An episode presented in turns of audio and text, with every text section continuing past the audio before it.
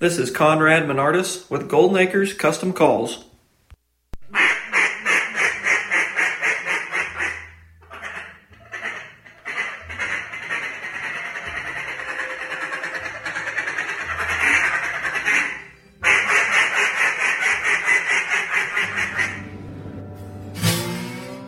This is Rilo's Quack Chat. As a call maker, I enjoy talking shop with other duck call makers. On this podcast, it's all about duck calls and duck hunting. From the marsh to the duck call shop, we're going to find the story behind the duck calls and the people that make them. This is Rilo's Quack Chat. Hey, everybody, how's it going? This is Riley Hendrickson with Rilo's Quack Chat, talking about duck calls and duck hunting right here in the Quack Chat Shack, right here in Indiana, in an unspecified location. Oh my goodness, so, oh man, just been busy, um, just messing around in the shop and it's kind of the duck blues era. There's no seasons for a couple of more months and so you just, you know, this is my time to talk to fellow call makers about duck hunting and duck calls. I in. there is one gentleman that, uh, you know, there's a, a couple of guys that I talk to on Facebook and we'll share pictures back and forth and sound files and we kind of push each other.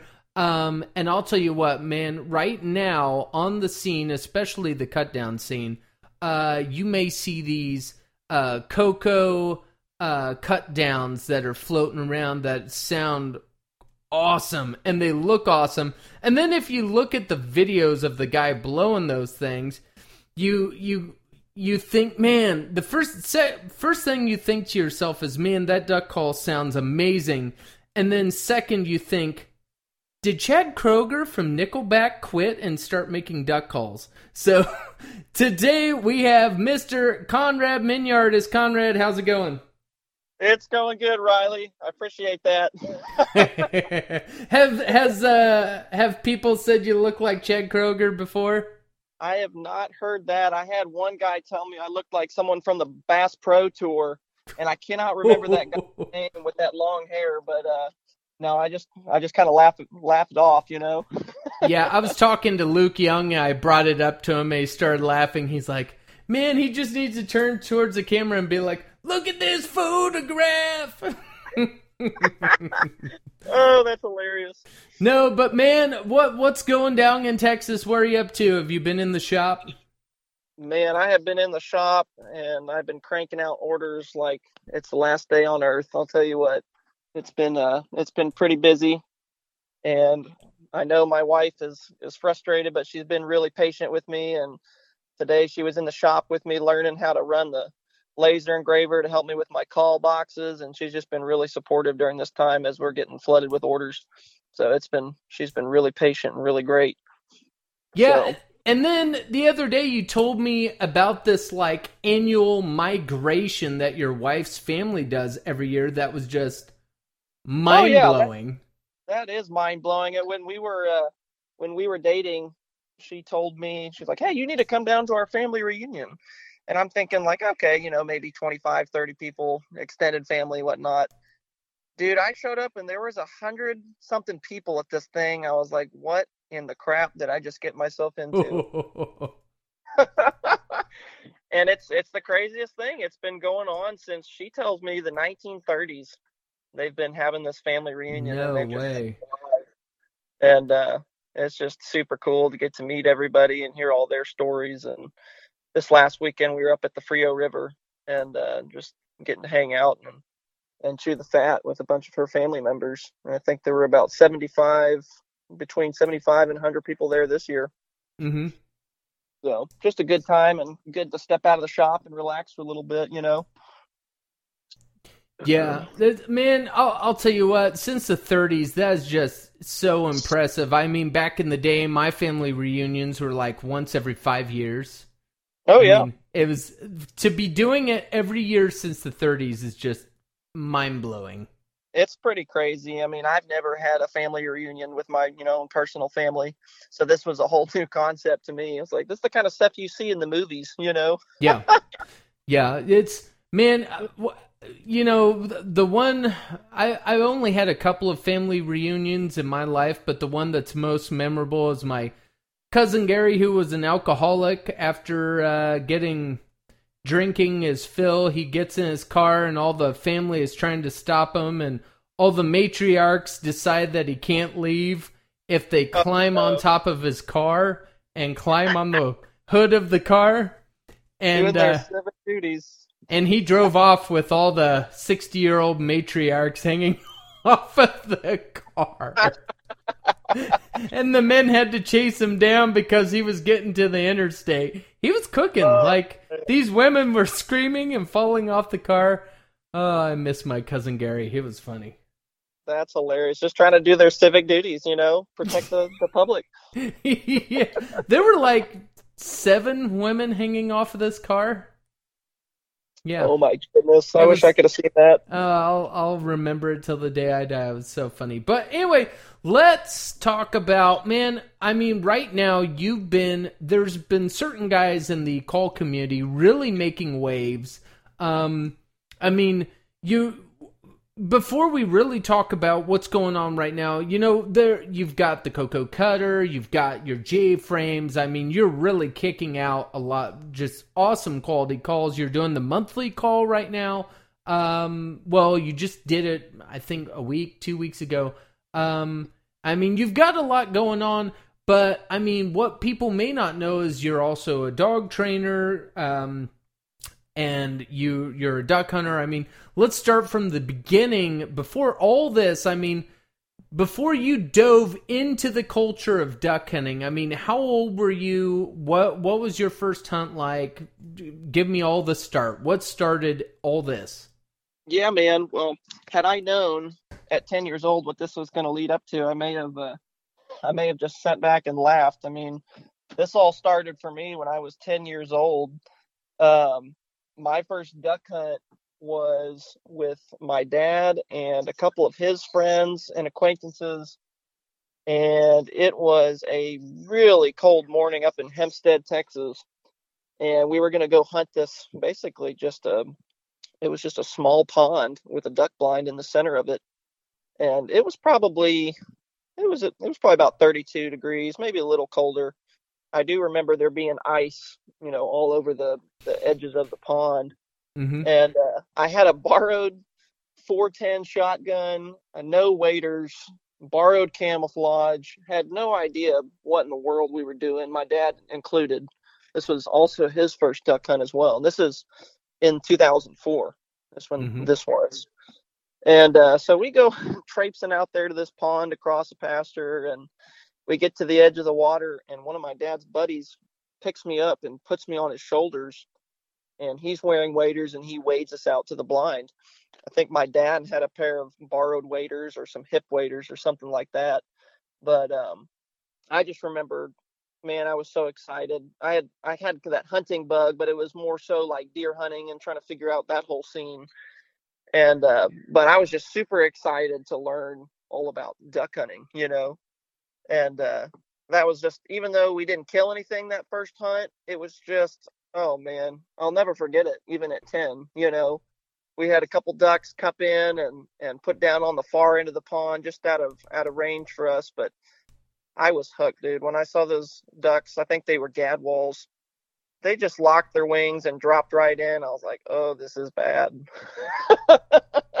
this is going to be a lifelong addiction," you know and uh, like I said, we didn't kill anything on that first hunt, but we had a follow up hunt on the lake where I grew up. I grew up on Houston County Lake, mm-hmm. um, which is a small little lake in East Texas, just outside of Grapeland. And uh, my dad is a summer camp director over there at Frontier Camp. And uh, it was nice living on the lake because it was public access for hunting. Hmm. And so we had a little, golly, at that time, I think it was a little 12 foot John boat with a 9.9 Evinrude uh, on it. And we found a good spot to hunt in the back of the lake. This was at the time on that lake where you could actually build permanent blinds. You know, now with the rules on the lake, there's no more permanent blinds. You can hunt out of your boat or you can brush up, you know, a little section along the shoreline, but pretty much anything that you bring in has to come back out with you, which makes sense, you know. But this was back in the day, and so we go to the back of Houston County Lake with the same group of guys that I was on my first duck hunt with. And my dad and his buddy are are set up about 200 yards away from us, and I'm on this corner point blind with uh with one of the younger guys. I think he was maybe 16 or 17 at that point. Uh-huh. Could have been younger. It's been so long I can't really remember. But uh we had a group of blue bluebills, excuse me, cup in and put down right and smack in the center of our decoys, you know. And so Tommy McMahon, that's what's his name. He uh, helped me stand up and get lined up, and I water swatted the crap out of that bluebill, one of those bluebills that was sitting there, and that was my first duck. that's so cool.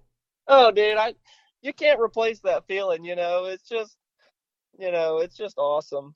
And uh, I was already hooked even from that first time where I didn't kill anything, but after I shot that duck, oh man, I was like, this is it. This is what I want to do, you know? So at, so at 10 years old, you shoot your first duck that's a bluebill. Yeah. That's yeah. awesome. With a 410 single shot, I'm pretty sure is what it was.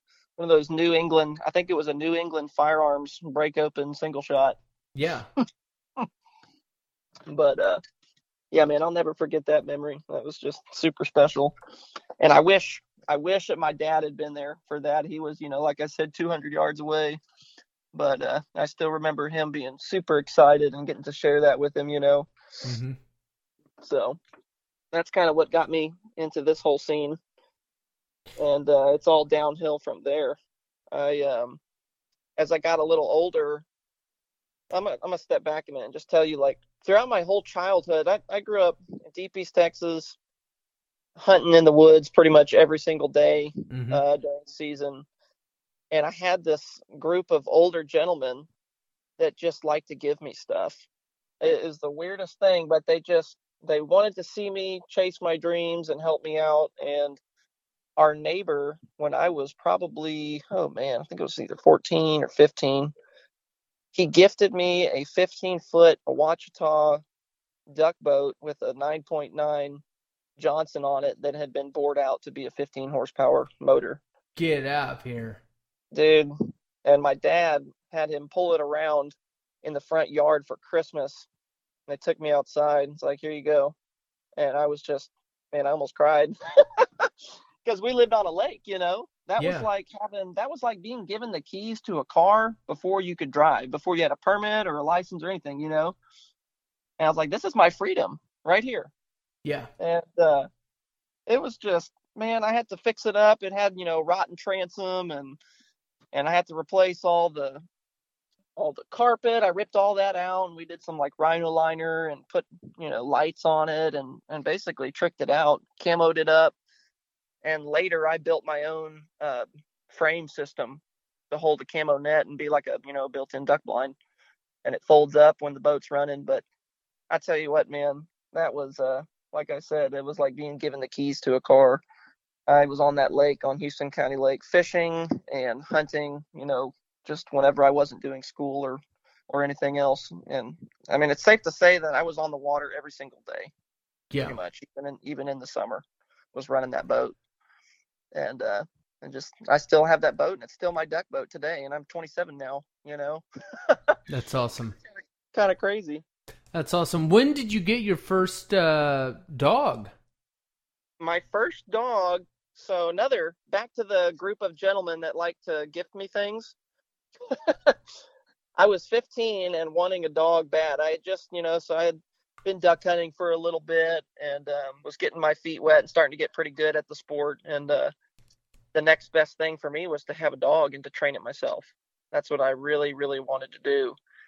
And so this gentleman named Roger Kellum, my dad had been talking to him and told him, he said, Hey, he's like, Is there any way we could buy a dog from you? Roger was a, um, he had a, I think it was a state champ dog. It had won some local field trials and then gone on to win some state stuff. Mm-hmm.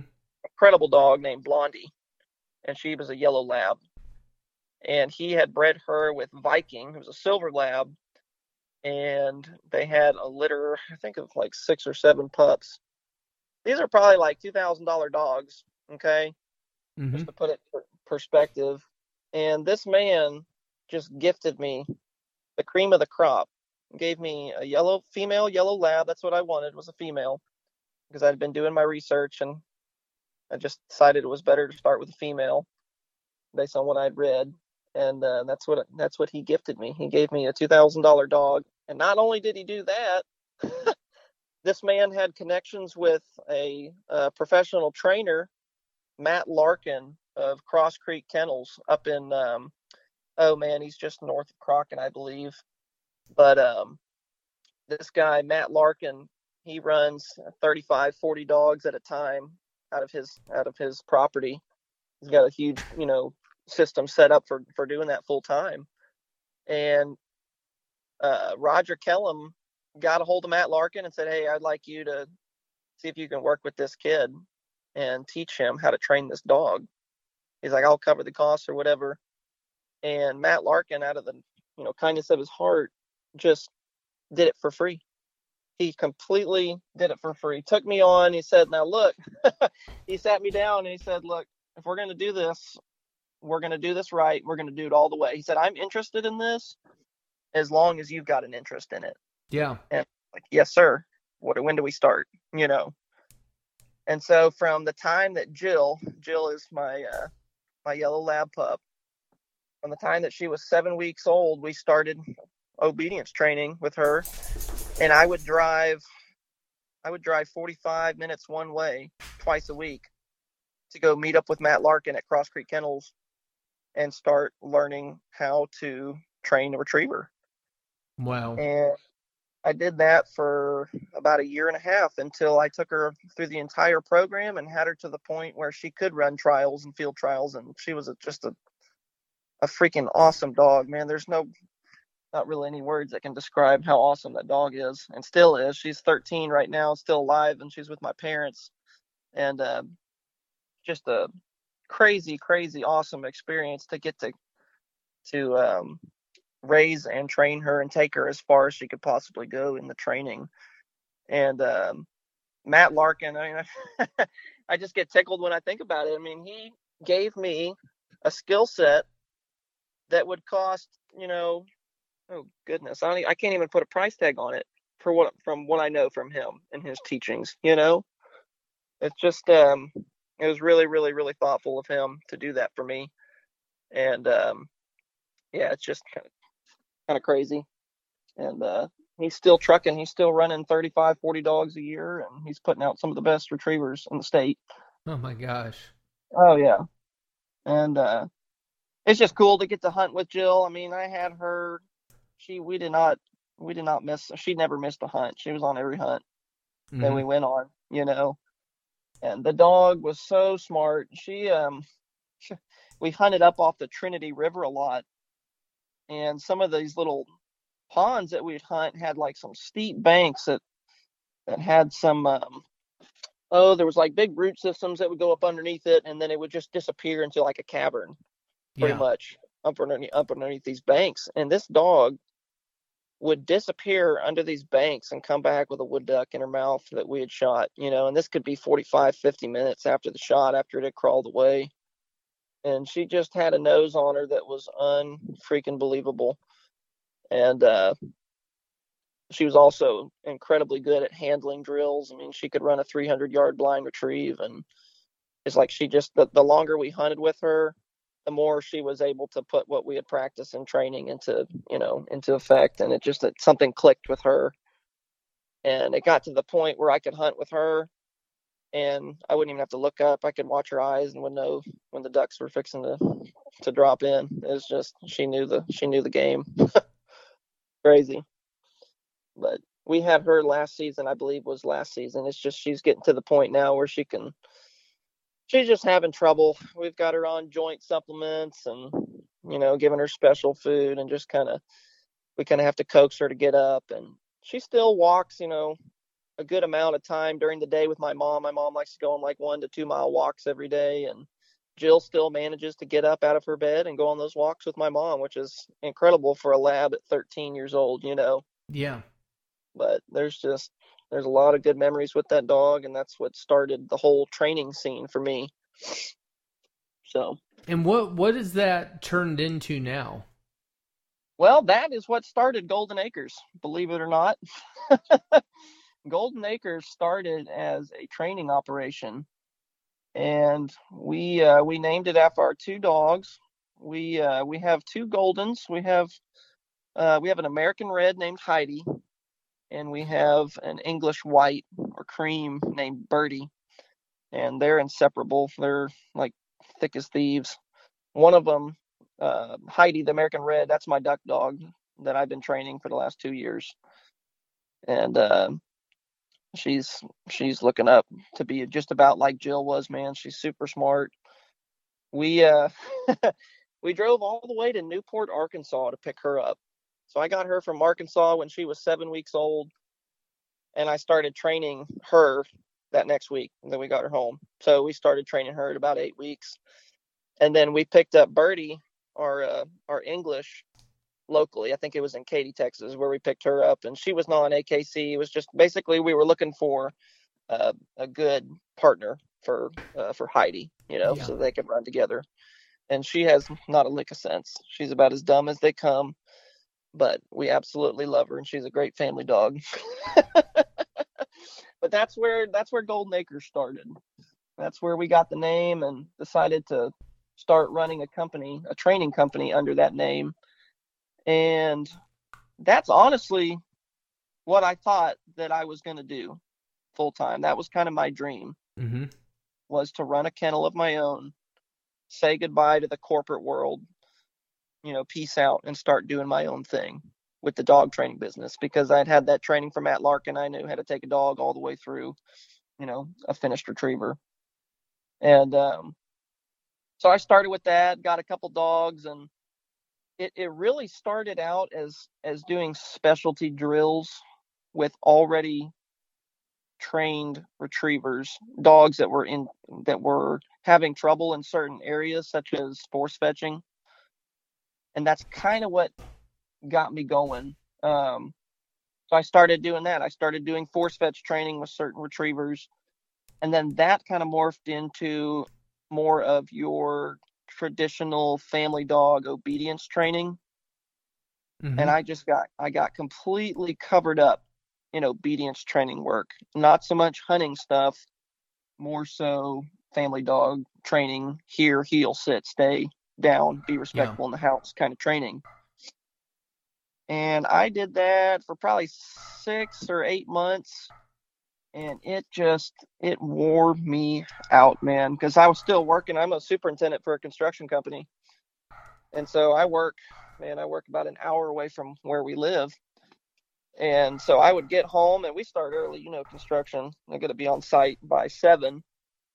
And so that means I'm leaving the house shortly after 5:30 to make it in time with traffic, you know, to get where I need to go. And then I'm not getting home till 4:30 or 5 sometimes. And then I was trying to do that and and still train while my wife is stuck at home with these dogs all day waiting for me to come home and train them, you know? It just it wore us plumb out basically. And so we took a little uh we took a little furlough from that. Around december i said no more. We need a break. And so i shipped my last dog back to its owner and and kind of closed the books on that one. And um that was about the same time that i started fooling around in my shop i've got a um I've got a 24 by 20, so it's roughly like 480 square feet shop that I built on my property up in Magnolia, which is right next to my house. We have four acres up here.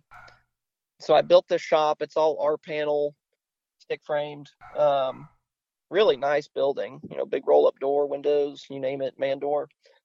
And I had completely tricked it out for woodworking, which is I've been passionate about since I was a kid too. That's another thing I've been doing ever since I could walk.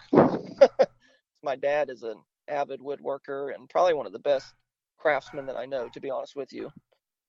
He, um, golly, he's amazing. Some of the stuff that he cranks out is like that's not possible. You shouldn't be doing that. nice. And it's all like furniture based stuff, kids' toys, you know. And um, but anyway, that's where my passion for woodworking started. So I built this shop on our property, and I was using it for woodworking, doing small projects, and it was also where we were keeping the dogs kenneled at night whenever I was training, doing these training operations. And um, I got a whole slew of tools put in there, man. Basically everything I know that I need to build furniture and whatnot is in that shop. And one day, after reading, I was reading a book by Phil Robertson, believe it or not. And uh, I was like, you know what? I want to do this. I want to go try to make a duck call. And so, without just on a whim, I went and bought a cheap Wen little 10 inch, I think it was a 10 inch lathe. Mm-hmm. I bought a bandsaw, bought a uh, a joiner planer combo. I bought a um, oh man, a dust collection system.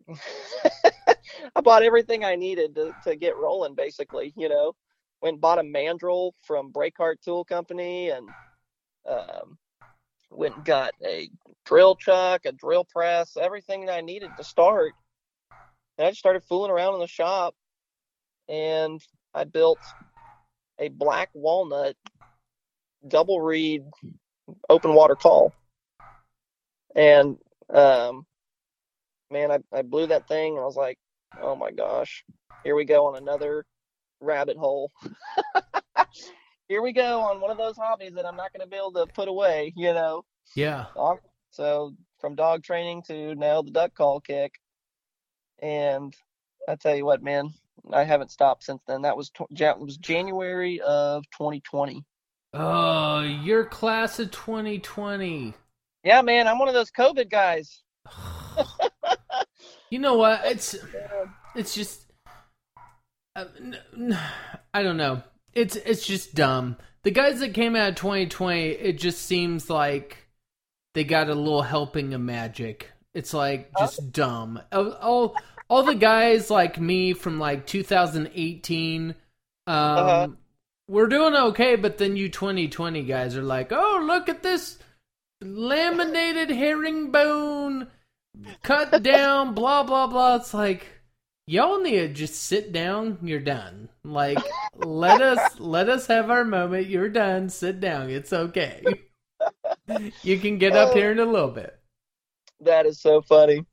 Yeah, but I, you know, now that I'm on call nuts and all those other pages, I'm realizing there are a lot of them that started in 2019, 2020, whenever COVID hit real bad, you know. And I think it had to do with these guys having some free time mm-hmm. or, you know, just trying to keep themselves occupied. Now that wasn't me. I didn't have any free time. my uh, my job kept me rolling the entire time. We just wearing masks every day, and it really sucked. But I didn't have any time off. But um, that's that's when I started. Was in January of 2020. I take that back. I okay. So going back back to when I was a kid, back to when I was 15. Mm-hmm.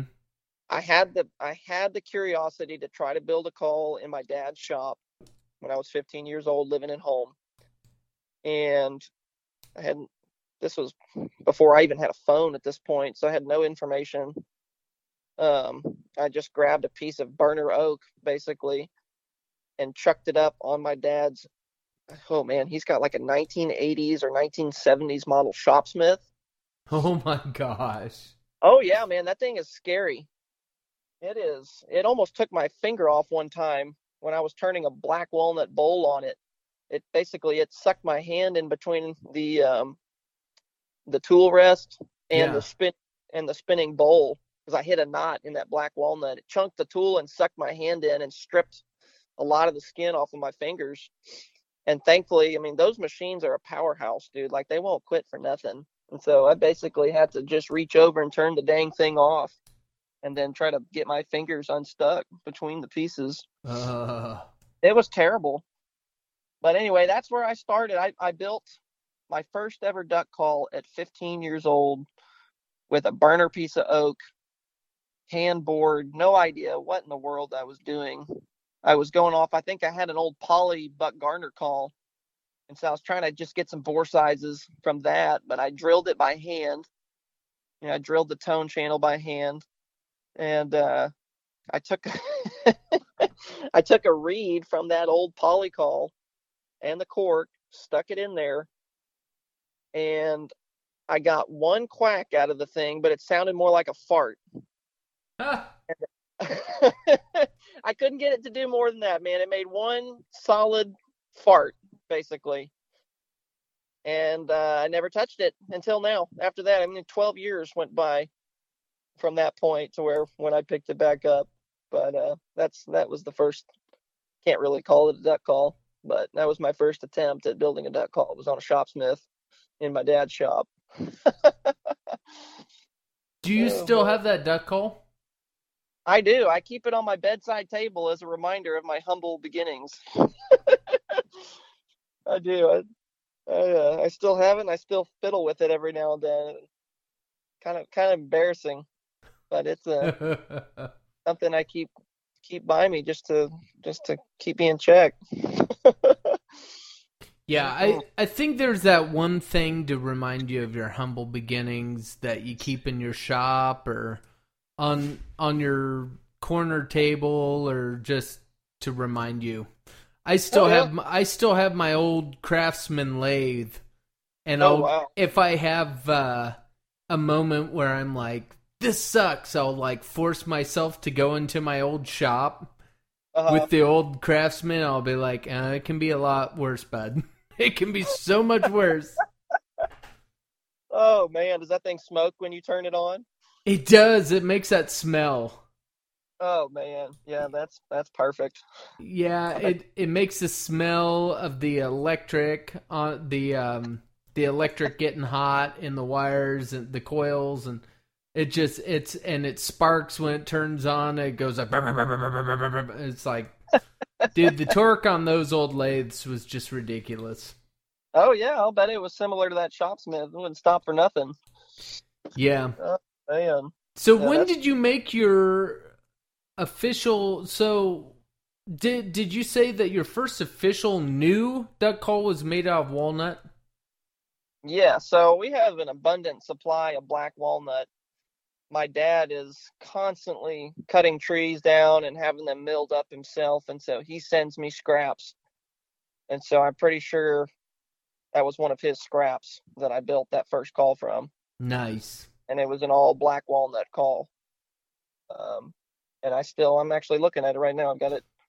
I've got my duck call lanyard, and uh, it's got that uh, it's got that first ever call that I turned on it, and it doesn't sound the greatest, you know, for a double reed. It's okay, but I mean, I don't really care what it sounds like. That's the first call that I ever made. It's going on my lanyard, you know. Yeah. And I, I have uh, I blew it this last season, and we had a bunch of ducks dump into our decoys, and we killed all of them. So can't go wrong with that, you know. Yeah, uh, man, isn't it so cool when you go out with your own duck calls on your lanyard, the dog you've worked with, and you get to call those ducks in and you get to see that dog retrieve a duck? There's like nothing as good as that. It's just There's nothing better than that. That's that's next level stuff, you Yeah. know. Yeah, no, that was a super cool feeling to hit it on that call and see those things lock up and drop in. Just uh yeah, you can't replace that. Especially with something that you made with your hands, you know. So Yeah. cool. Yeah. And honestly, that's what drives me to keep going. Just like, man. Yeah. Have you been eyeing the decoy world like I have, or have you been like, you know what? That's like, if I'm a drug addict, that's like heroin. It could kill me. I'm just going to stay, stay with my bad little duck calls and the dogs over here. Yeah, that's a slippery slope. I'm already on thin ice right now for how far I've taken it. You know, I feel like that just might might be the straw that breaks the camel's back. And so I have steered away from that. Um I'm not much of a carver. I that's kind of the next thing that I want to get into maybe checkering calls and, oh and yeah. learning how to do a little carving. I'm not much of an artist. I don't know how I've made it this far with the duck calls. I, I just it's different for me if I can do it on a lathe, you know, but I I really don't have that much artistic ability. And so I think that would be very, very difficult for me. But I don't quit once I start something, and so I feel like that would be uh, that would be a landslide for me to get started on something like that. And so I'm just I'm gonna bury my head in the sand and pretend duck call or I mean uh, duck decoy making doesn't exist. oh man, you've got like Zane Haas Turner, that guy's making duck calls and making like a dozen decoys, and then Oh, yeah. he'll make more He's duck crazy. calls and more decoys, and then you have Waylon Thompson over here making duck calls and nets and canoes and just like it's just nuts. These guys It's are just mind-blowing. It's mind blowing. Every time you think you've done something cool, just go get on call nuts, and your mind will be blown. You're like, okay, I know nothing. yeah, but then you you look at like all the guys on call nuts, and then you look at Dale Bordelon, who makes his own duck calls by hand, like Yeah. primitive ways, makes duck decoys, makes his own pirogues, does everything handmade like they did back in the meat hunter days, and it's just next level. Is Dale? Dale's the guy that does the cane call, Is that correct? Yep. Yeah, that guy's awesome. Very cool. I have a lot of respect for that. Very, very cool. Taking it back to its origins, you know. Yeah. No, is there? I mean, is there a culture, a duck hunting culture in Texas? Oh yeah, Yeah. and it's yeah. If you want to see that culture, just go on a public land hunt in Texas, and uh, you will see that. It. I mean, guys will come crawling out from under rocks to go try to kill a duck. Hmm. and uh, it's there's a lot of duck hunters here, uh, more than you would think. And actually, I'll, I'll tell you what, that kind of screwed up our whole. So we used to hunt in Houston County Lake quite a bit Uh huh. back back in the day, and it used to be really good. And we were, you know, one of maybe two or three people that would regularly go out there because it was about a 45 minute boat trip from our house. We could step out of the house and be at the boat dock and in the back of the lake throwing decoys uh, in about 45 minutes. Whoa. During teal season, we had to get there a little earlier because there was a little more traffic back there, you know, but not much, not much. Maybe a max of five groups back there in the back of the lake, and uh, but now it's just it's crazy. There are guys, like I said, crawling out from under rocks to go try to kill a duck on a public lake or public land. There's a lot more competition now, and the duck hunting is not as good. It's because of it, you know.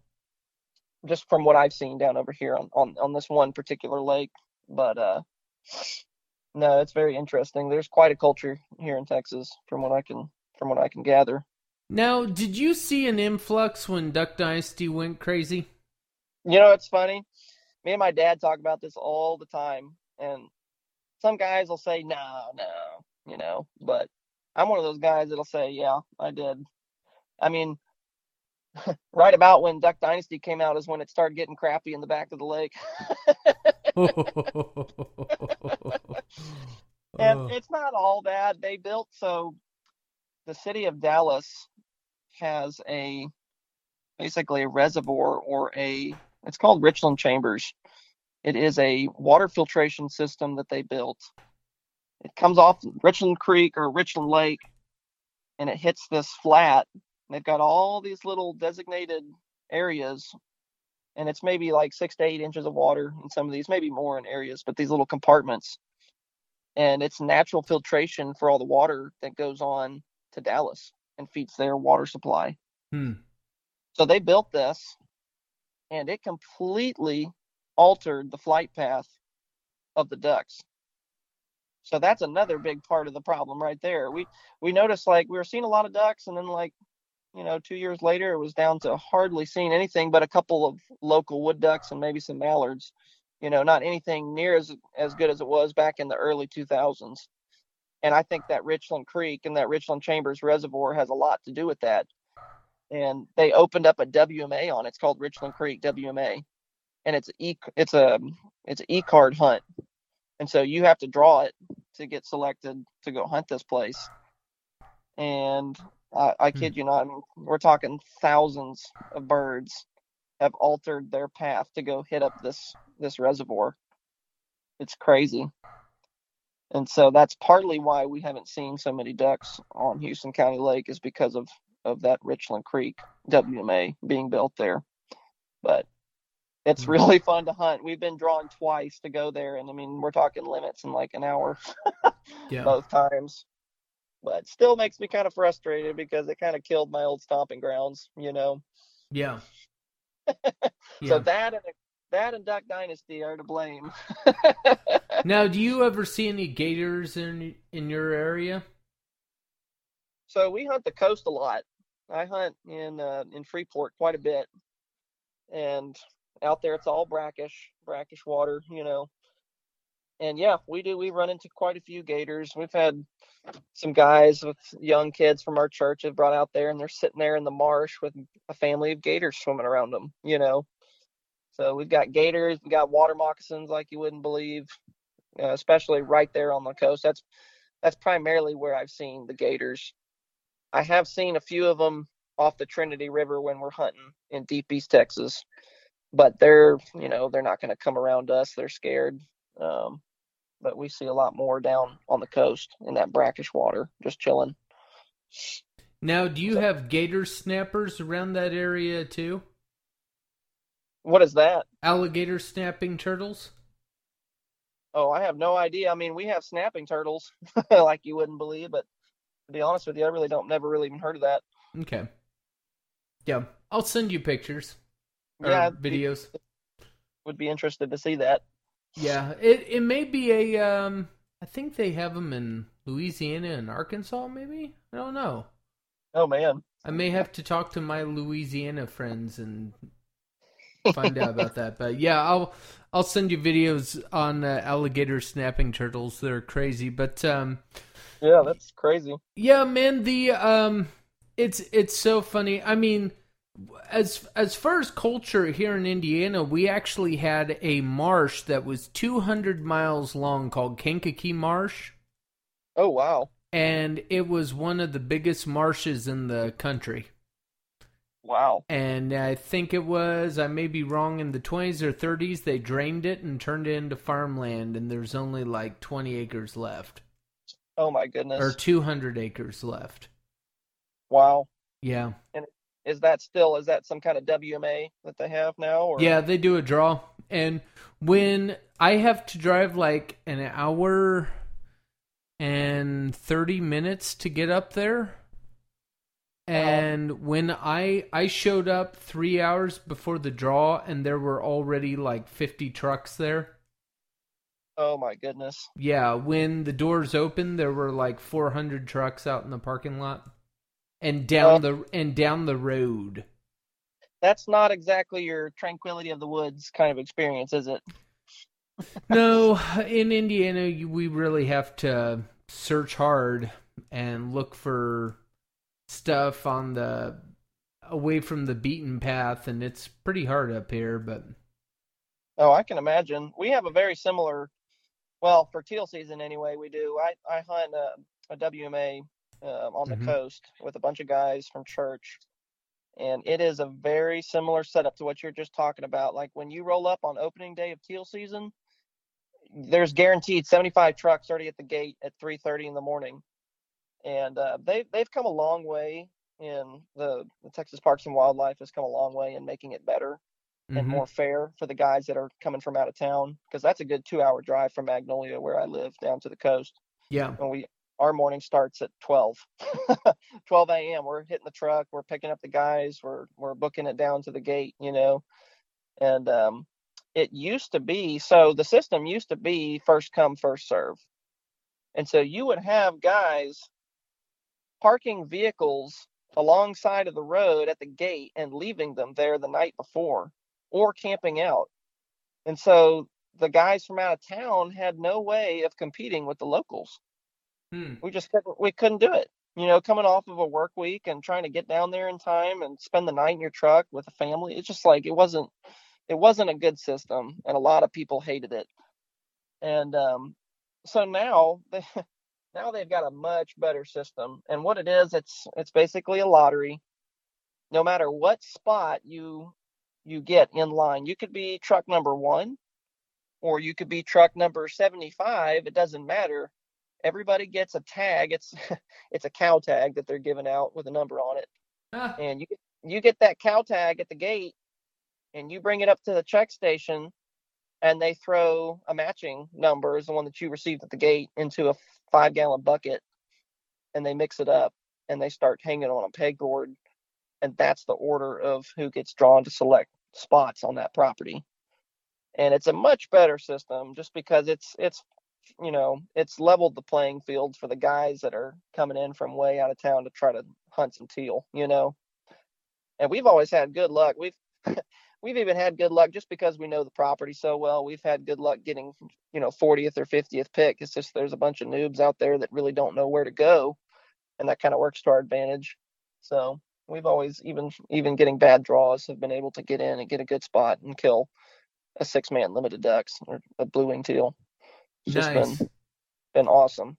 That's really, really, really enjoyable to go hunt and kill a six man limited teal on public land, you know. Oh yeah, teal are just.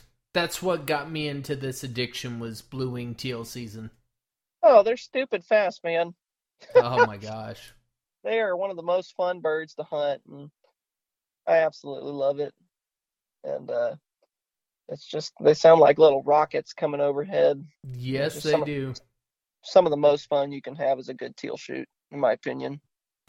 Yeah, and Luke Young and I were talking about this. I don't think there's one guy on the planet that whenever a blue winged teal flies over, they don't go. Oh yeah. especially especially when they're in full plume and it's one of those drakes. Oh my goodness. Holy cow. You just hear the jet noises coming from those birds when they fly over. They're just so fast. Oh yeah, you'll hear them from a mile away before they even get there, and you're like, okay, I know they're coming over, but I can't quite see them yet. And the next thing you know, they're they're feet up in your decoys. it's just crazy. And uh, they're like, I kind of joke that they're like the bats. So there's this in Austin, Texas. There's a famous bridge that has a oh, bunch of I've bats. heard about the bats. Yeah, so the teal down in on the coast where we hunt are about as thick as that. it's just out of control. I mean, you can shoot a limit and pick up your decoys or or just leave a few out and just sit back in your chair and just watch the show. They'll just keep dumping in. It is super cool. Now, have you been to Austin much at all? I actually grew up in Austin, believe it or not.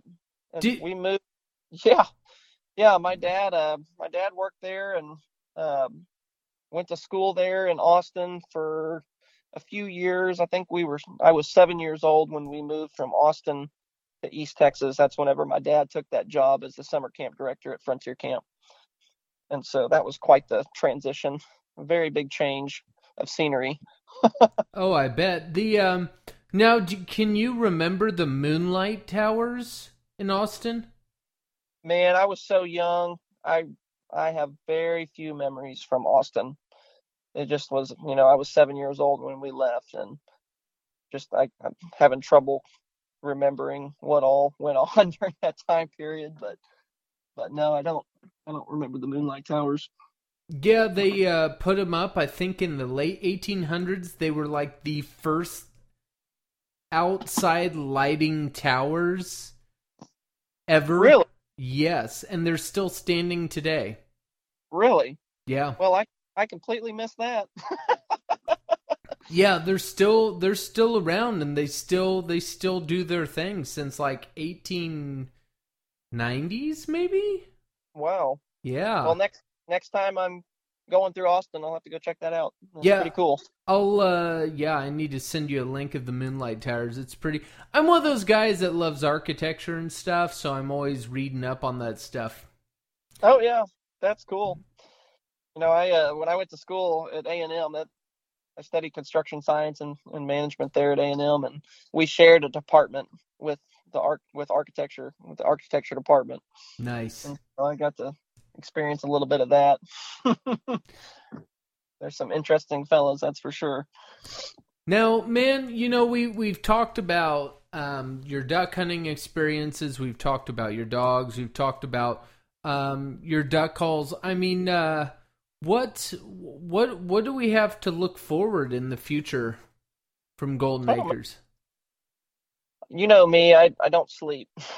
No, you don't. I don't sleep. The lathe is running when I'm not at work. The lathe is is pretty much running, and uh, so I'm constantly working on new stuff, trying to improve my calls. Um, working on working on perfecting my J frames. You know, right now I, it's it's so early in the game for me. I haven't I have not got a jig. I haven't I don't have a custom jig. Is what I'm trying to say. Yeah. Everything that everything that comes out of my shop is done on a flat jig, and I'm Uh, just loo- I'm looking for that perfect tone board that I want to send in.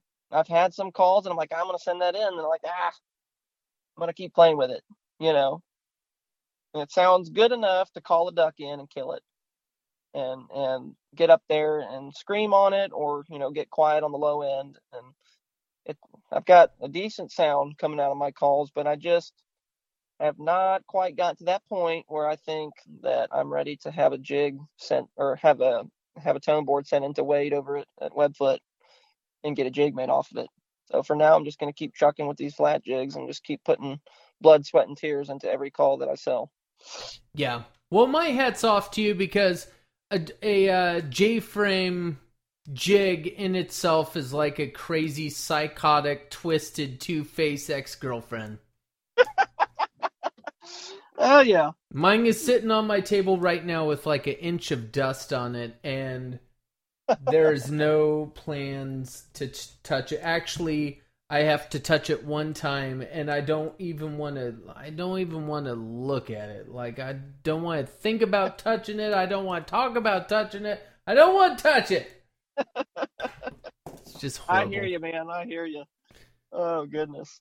But Yeah, it's it's uh, my hat's off to you. Like I said, it's the the J frame is just so fickle.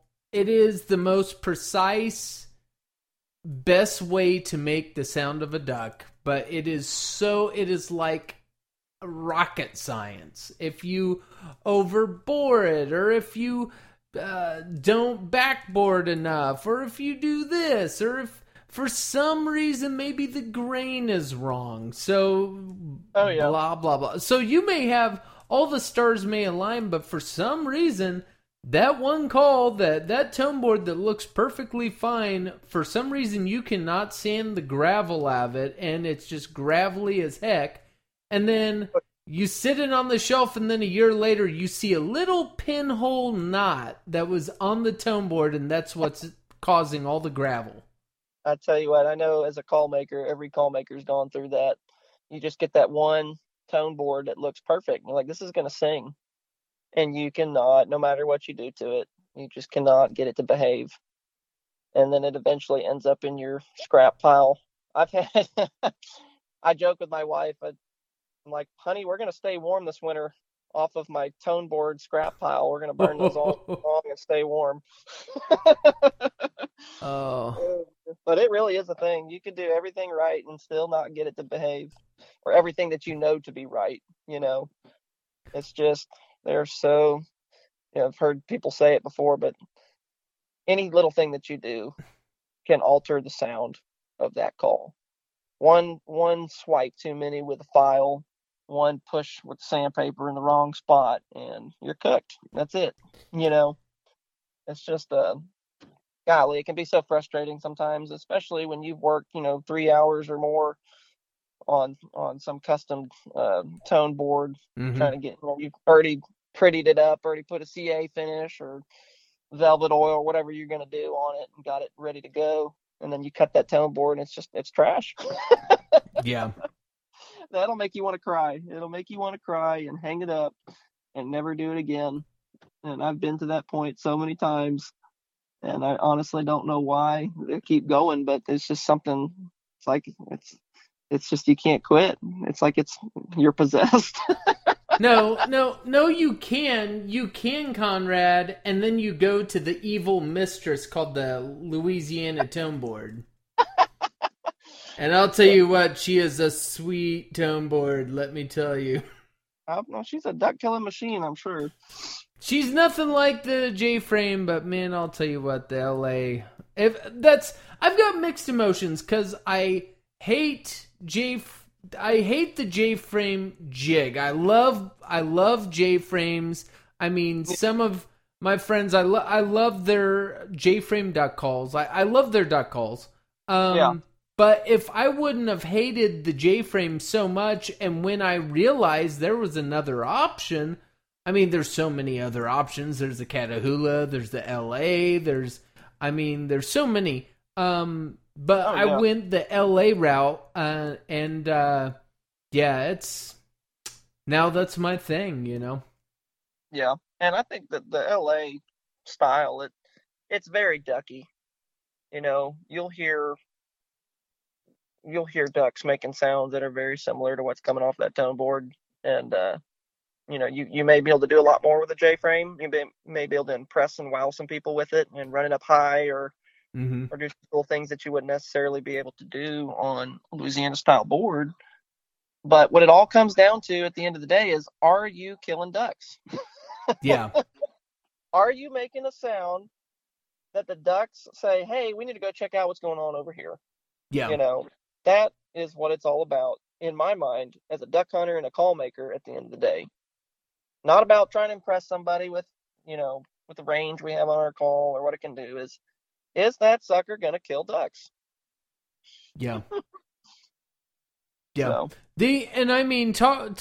Well, you know, you have the J frame, and then you have the cut down, and man, I mean those Coco cut downs. They just you when you put that video out, I was like, oh my gosh, here we go, and man, the, the orders, the people just started jumping on that, didn't they? it blew my mind. I had no idea. I had no idea. That was something that I've been since I started making calls. I've always had an appreciation for cut down calls, and I was like, you know what? I really, really want to do this on my own and make my own cut down call. And uh, I, uh, I was actually waiting on a jig. I was going to get a jig from Wade, a cut down jig, and he was out and was going to be out for the next couple of months. And I was like, you know what? I cannot wait this long. I'm just going to wing this. And so I took a flat jig and used some tricks from a fellow call maker and basically cut an upslope in a really sketchy way that you know about. We've talked about it before Yeah, in, a, in the kind of way that'll make you poop your pants. Yeah. But uh, I uh, I did that. I got got started with that. Cut my own tone board and spent about you know an hour and a half, two hours filing and sanding on it, getting it to where I thought it needed to be. And um, I'm not gonna lie, on that first time I put that reed in there on that first prototype, it pretty much sounded exactly how I wanted it to sound. I was like, no freaking way, this has never happened. No, it ne- never happens like that. It never happens like that, and it just so happened that I was like, I have arrived. This is it. This is what I want to do. This is what I want to produce. And uh, I thought it sounded really good, and so I posted I posted up a sound file of it, and my phone was blowing out of the water for about two and a half, three hours, just like, hey man, you got any more cocoa cut downs?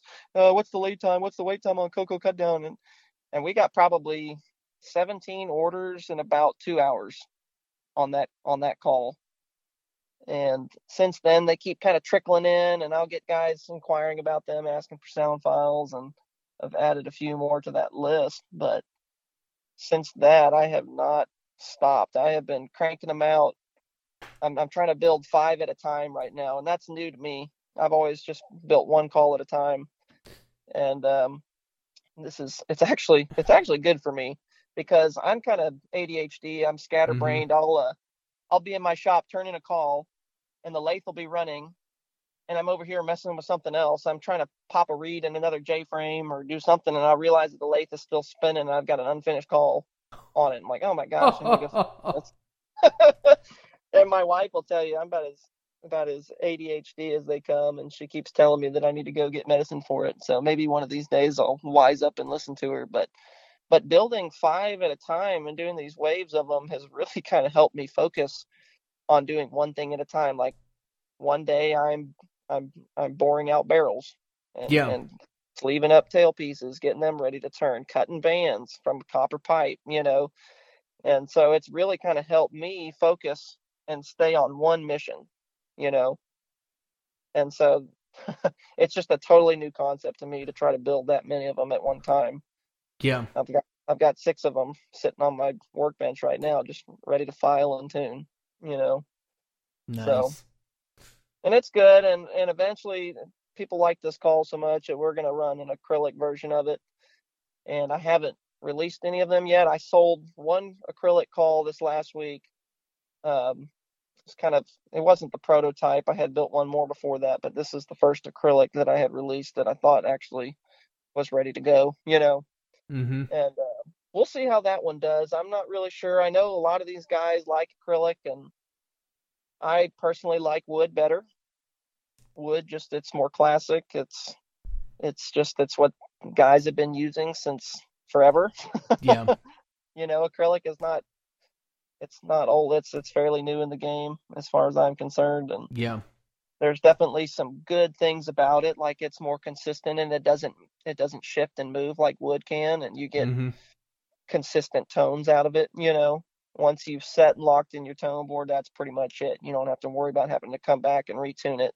Like I've had some wood calls that I have tuned up the night before I was going to sell it. I'm like, okay, this sounds awesome. Then I'll be ready to package it up and I'll blow it one more time in the morning. Like, dude, this something's changed. you know. And that's just the nature of wood. It's constantly moving and there's nothing you can do about it. So I kind of now I won't send a wood call out until a couple days after I've tuned it and I'll let it sit. And I'll blow it again, double check it, triple check it, make sure it's how I want it to sound before I ship it out, you know. So it's just acrylic is a different a different ball game. And uh, so I'll probably release a line of these acrylic cut downs here pretty soon and see what the guys think about them. But in my heart, I like to turn wood. You know, Yeah. I'm gonna keep cranking. I'm gonna keep cranking these cocoa cut downs out as long as people keep buying them. Yeah. Have Have you ever seen the show called Cheers? No, I have not. Okay, well, in the show called Cheers, it's uh it's about a bar, and there's a guy that's always hanging out there named Norm, and he pretty much lives there. And dude, your your Norm is WD, like. Like I'll that take guy's just hanging out at the Cocoa Cutter Club, just hey, WD is probably one of the coolest guys that I've gotten to know from the Call Nuts page, and he is by far my biggest supporter. And he just lives and breathes Golden Acres custom calls.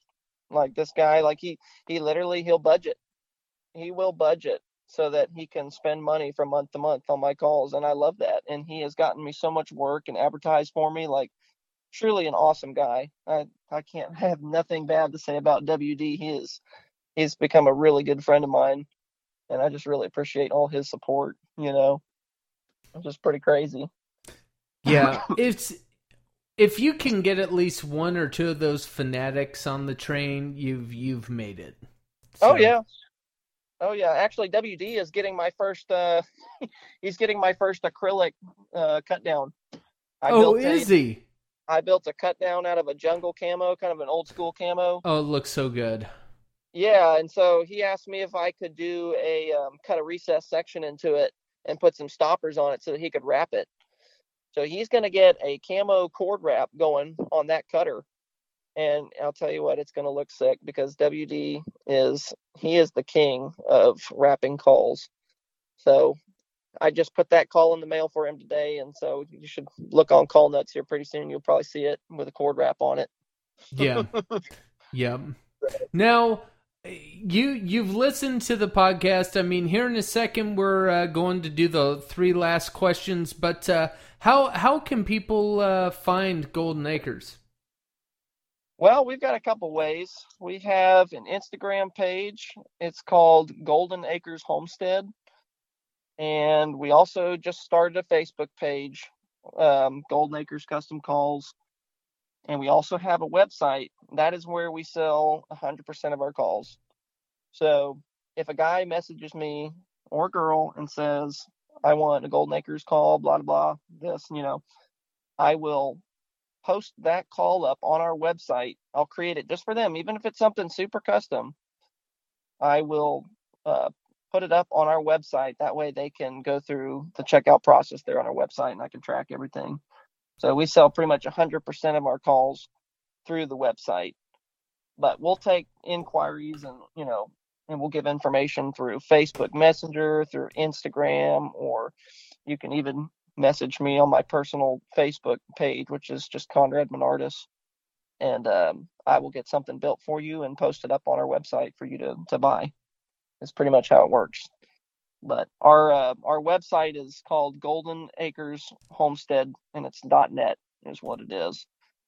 And if you haven't been to it yet, you should go check it out. It's it's pretty cool. It um it was my wife's idea to start all this, and she um we have four acres up here in Magnolia, like I was telling you, and we do a little bit of homesteading. We've you know raised a few animals, chickens, and got a big garden going, and so she's got kind of some of that stuff on there. We kind of share the website, and so you can buy a duck call and get a recipe for how to cook a squirrel. basically, it's awesome. So it, it, it's kind of a mixed bag. It's kind of cool. Not not what you see out of your typical call maker, you know, but um, it's a really cool site. So anybody who wants to go check it out, it's goldenacreshomestead.net. Yeah, and if you also want to uh, see Comrade do like a parody of a music video wearing uncomfortably looking uh, Daisy Duke jeans and uh, singing and doing some stuff, look up his TikTok. See, that's what I was afraid of. Oh man, you want to go wash your eyes out afterwards? You know, you may have after seeing some of that. Yeah, my wife was like, "So who are you interviewing tonight?" And I showed her that video. She's like, "Huh? oh my gosh!" She's like, "Who is this clown?" She's like, "Where do you find these people?" I was like, "I don't know. The deep dark alleys of the call world, man." Those East Texas boys, you gotta watch out. oh no, it's good stuff, man. But are you ready for the last three questions? Let's do it, man. I was born ready. okay, if you could go back to one duck hunt and do it all over again, what would it be? Oh man. So I was gonna say, man, I've actually got two two hunts that are pretty memorable if you've got time. The um the first one would be this last season, which was kind of slow for us uh, here in in um, this last uh, season, but it was a teal hunt during early September and it just so worked out that I had my dad, my mom, a couple really good buddies from our small group in church. And it was one of those perfect mornings. We hammered a six man limit of teal. Uh, we, we were able to sit down, like I was talking about earlier, and just watch a show after we limited out, just sitting there watching flock after flock after flock of blue wing teal just dump into the decoys and we're just sitting there with full stringers, just watching them dance around. It was one of the coolest experiences I've ever had in duck hunting, and it was just mm. super special to have my mom and dad there. You know, I've been telling about going down to the coast for years, and and finally it worked out that we could all meet up at the coast and and get on one of these public land hunts, and it was just it was super special, and I'll always remember that hunt.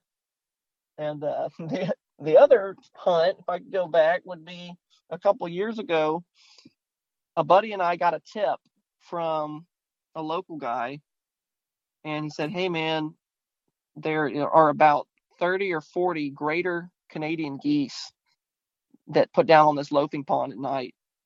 is that they're going in like right before shooting hours is over. They'll come in. And so we're not much goose hunters. I I really haven't done too much goose hunting in my life. I can count on one hand the times I've been goose or crane hunting even. And uh, we're like, let's do it. So he and I piled into the truck and maybe 25 minutes from my house here in Magnolia. We're up in Hempstead. And we're not goose hunters. We don't have calls. We don't know what the heck we're doing. We had, he just so happened, my buddy just so happened to have like three or four big Canadian geese decoys and we just set up on this point where we think that they're going to put down. Put four Canadian goose decoys out, just kind of brushed ourselves in and waited for about two hours, you know, until the kind of the last little bit of light. And this guy wasn't lying, man. I, I kid you not. Probably 30 or 35 greater Canadian geese, which are the big boys. They're like 35, 40 pound birds, all grain fed, you know. They're not like your typical Canadian geese. These suckers are huge. Mm-hmm. and they come in, they lock in on our little four pathetic our little pathetic spread of four decoys or whatever it was and they just start dropping in in front of us and their wingspan is probably between five and six feet. It's just crazy. And you can feel the wind coming off of their wings as they're landing in front of us and we're just shell shocked. I mean we don't have goose load. We're i think we're shooting number twos or number ones but we are so close it doesn't even matter. It's like shooting fish in a barrel. And we put down I think about five or six in that first volley, just smoking them. Just me and one other guy. You know, we empty our shotguns and have five or six geese flapping around. You know, so we're just freaking out, high fiving, going crazy, and uh, we had a yellow, it was a bright yellow kayak out there, and so I hop in that thing, load up some more shells, and I'm paddling around picking up birds from that first volley and another group drops in uh, this time about 15 birds and they come right over my head riley and i'm laid back in this kayak and i take three shots and three more canadian geese drop. And by the end of it we had we had eight birds down. And it was just it was crazy. Oh my gosh. one of the craziest hunts i've ever been a part of and i was just tickled. We were just laughing the entire time like what in the world just happened? We're out in the middle of of hempstead texas not even supposed to be geese in this area you know and they're just they're huge birds they're ridiculously big a greater canadian goose is i've, I've seen my dog try to uh, bring one to shore and it's a struggle i mean my golden retriever is 60 pounds soaking wet and trying to see her fight one to shore is just it's it's hilarious. That's awesome. But that probably was probably one of my favorite hunts right there, just with one other guy from church out there smoking geese in the middle of Texas. Wow. Tell you what. Pretty crazy. That's cool. The second yep. question if you could go on a hunt with three other guys, I'm talking friends, family, legends, living or deceased, who would it be? Well, first I'd have to say my dad. Definitely my father. He's uh he shares the same passion for duck hunting that I do and he's he's my best hunting buddy. You know, we've been doing this since I was 10 years old and he and I have learned a ton together over the years. So I'd say definitely him for the first one. And um probably the the next two, I would say, also got guys from church. Probably there's a, I've got a really good small group, a life group that we're a part of, and uh, they're also my hunting buddies. We do everything together. There are no secrets between us, you know. Mm-hmm. And uh, that would be Jack Watkins and Stephen Garza would be the other two guys that I would go. Uh, I go anywhere with those guys. that is awesome. That yep. is awesome. So, if you could stand over the shoulder and watch any call maker of all time, living or deceased, make a duck call, who would be? I think you know who I'm going to say. Mm-hmm. Uh, and I know a million people have said this on this podcast, but this is, I've been thinking about this before I even heard this podcast, and that would be Brad Samples. Just because he sets the time. I mean, he takes he takes the threshold of what's possible and just pushes it. it's kind of ridiculous, you know. It it makes it almost unreachable with with what he's doing, and I'm just I'm fascinated with his metal work, way he'll turn a brass call and and just all his inlays. He's just he's a true artist, and his carvings are out of this world. I just don't even know how he does it. So definitely, I would I would uh I'd pay a lot of money to stand and in Brad Sample shop and look over his shoulder and learn something from him as he turns a call. You know, you know who rivals Brad. And I'm just going to say this out there. A lot of people are going to be screaming at their phones, flipping out as I say this. But if you look at the calls that are going to Callapalooza right now, and everyone's showing their calls, I'm going to have a case of these calls, blah, blah, blah. Oh, you know, you've got some of the greats. You've got Brian Byers. You've got some of these just really talented call makers just taking some really cool calls down there. But Joe Butcher's calls, holy crap. Oh, yeah. Yep. Now that I think about it, the carved and painted calls, oh my gosh. I saw that the other day and I was just like, what even is this? Like, holy cow. This is next level stuff here. Oh, it's stupid. And it goes back to what I said before. Every time that you think you've done something cool, just go get on call nuts for a few minutes and prepare to be humbled. Yeah. Yeah. Did you see the uh go ahead, go ahead. Oh, I was just saying prepare to be humbled, man. It's just out of control. Yeah, With did, these- the level of talent that's in that group, it's just mind blowing. yeah, I mean Butcher's calls, man. And then he did that one call with Dale Bordelon last year where they raffled it off for St. Jude and it went for like fifteen hundred dollars. Oh my or auctioned it off. It went for like I kept watching it and it went to like two, three, four. I'm like, whoa, it's gonna go to five hundred dollars.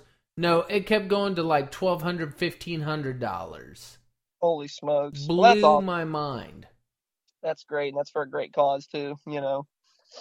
So that's super cool.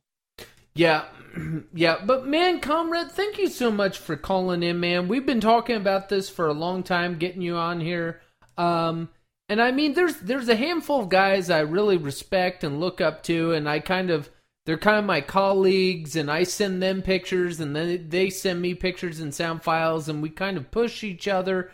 And you're one of those guys, man. I'll I'll like throw ideas past you, and you really um well, whether you know it or not, you kind of help push me because every time I'm like, check this out, Conrad. Then you're putting some stupid freaking monthly call up that's inlaid all to heaven. And I'm like, holy crap. Oh man. Yeah, that's funny. But I mean that's what this community is all about is is good friendships and that's another thing that I've seen just from like meeting you um, you know and, and discovering your podcast and meeting some of the other guys on call nuts is like these guys are for real. All of them are super genuine, humble guys that are willing to help you out. I have yet to come in contact with anybody who's negative or anything like that. I'm I'm sure there's a few guys out there, but from what I've seen, it's just been a super supportive community and some really good friendships can can come out of it, you know. Yeah. Yeah, there's there's some really good guys. I mean, there there's I mean, there's a couple. I wouldn't say they're bad guys. They're maybe just a little disturbed. I don't know. they they have some issues. I mean, they've been they've been let's just say they've been standing on the tone, same tone board way too long. That's all I'm going to say. Got to watch out for the trolls. Oh my gosh. Yes. Oh my gosh. You put a call. Isn't that fun when you get your first troll? And you know, I what's so funny is like Luke Young when I started working with him on the uh call maker shootout. Like we're doing stuff and I see his like logo picture. I'm like, "You know what?" I was and I brought it up to him. We're like talking and blah blah blah. Call maker shootout. Oh, I can't wait to see this match. I like stop for a second. I'm like, you do realize that you have trolled me like so many times and just thrown stupid insults and like made me so mad I wanted to shut off my live stream. He's like, get used to it. I troll everybody. It's like, all right, is you own up to it. hilarious. That's hilarious. Oh yeah. No, he's he seems like a really cool guy. I'm, I've actually uh, he's going to send me a piece of American Hedge to uh, build him a call out of. So I've been kind of talking with him. He seems like a, a really nice guy. So that's that's funny. Now, before we end this, comrade, is there any way we can get like a booster or a signal something in your shop to where you can do the the call maker shoot off next year? Is there a chance? There may be a chance, Riley. I mean, I'm a I'm a construction science guy from Texas A&M, and so I don't build I build things to last, and I build things to kill cell signal. Apparently, I built that metal building, and it just is a total dead zone for any kind of service. And so, like even when we're messaging, I have to like stick my phone out the window of the shop to get any kind of cell service. So I may have to put a, an extender or something that can reach the house on there. But I would love to be part of that at some point, no doubt. Yeah, it's man. When we started doing those, I was like, Conrad, come on, Conrad, Conrad, come on, let's do, come on, Conrad. I mean, every phone, every bone in my body wanted to jump in there. I was like, this is not it's not possible. Yeah. I can't do it with this live feed. Yeah, you you built a Faraday cage for a shop, I- so I, I built a freaking cage, that's for sure. well, hopefully, hopefully we can figure something out. Because I mean, I don't know. We've the bracket's already halfway filled, so we're gonna have to either uh, figure something already- out or get a second bracket or what. You've already filled the half the bracket for next year? Yeah, Oh, dude, that's incredible. I'll tell you what, watching those was it was like the Super Bowl for me. Like I don't get too fired up about sports, but my wife is like, "What are you watching?" I'm like, "Dude, it's the call maker shootout. Just let me have a few minutes here. This is super cool." man. When my wife, I mean, she she kind of she didn't get it at first. But when she started seeing the profile, uh, like the promo pictures, and guys are like preparing for it weeks in advance, and like there's all this trash talking, and then Ron Davis and someone else were setting up TVs in their shop so they could watch it live, like big TVs. I'm like, dude, this is the it's becoming the Super Bowl for call making. This is awesome. It really is. Y'all left y'all left nothing behind. Y'all went full throttle and uh, I'm just so glad that all these super cool dudes jumped on it. I mean, you got guys that have that are competing in in Callapalooza that Yeah. were on, your call maker shootout. You know, that's that's pretty cool. And they are so humble. They're the oh, most humble guys ever. oh yeah. Yeah, I, I mean Joey D'Amico. That's one of the guys you brought up. I've got so much respect for that guy. He is such a cool guy. And Oh, his his calls are awesome too. Oh, they're so good. I mean, that one he made out of mesquite or whatever it was, that literally could have. When I looked at it, I was like, that call could be. That picture right there could be on the back of a duck hunting magazine. Oh yeah, and it sounded like gold too. Yeah. I mean, I I would never think to pick up a piece of mesquite and be like, oh yeah, I'm gonna make a good sounding duck call out of this. You know, Man, Great. Uh, did you start noticing that people started using mesquite like crazy right after that? Old Joey's a trendsetter. Man, and then like I was talking to Joey on Facebook and I was like, "Hey, where are you up to?" He's like, "Oh, I'm at a guy's shop and we're we're uh, messing around with calls." And I'm like, "At a guy's shop? Who who else's shop?" And he shows a picture and there's Brad Samples turning on the lathe. I'm like, no, yeah, I'm like, you're just nonchalantly Joey D'Amico, one of like the guys in call making, and you're with the other one of the other guys in call making, and y'all are just hanging out, drinking coffee, making duck calls, just hanging out. It's like, huh, I'm so I'm so envious. That's it's not even funny. uh, you. I I would so just love to sit there with a recorder and just record those two.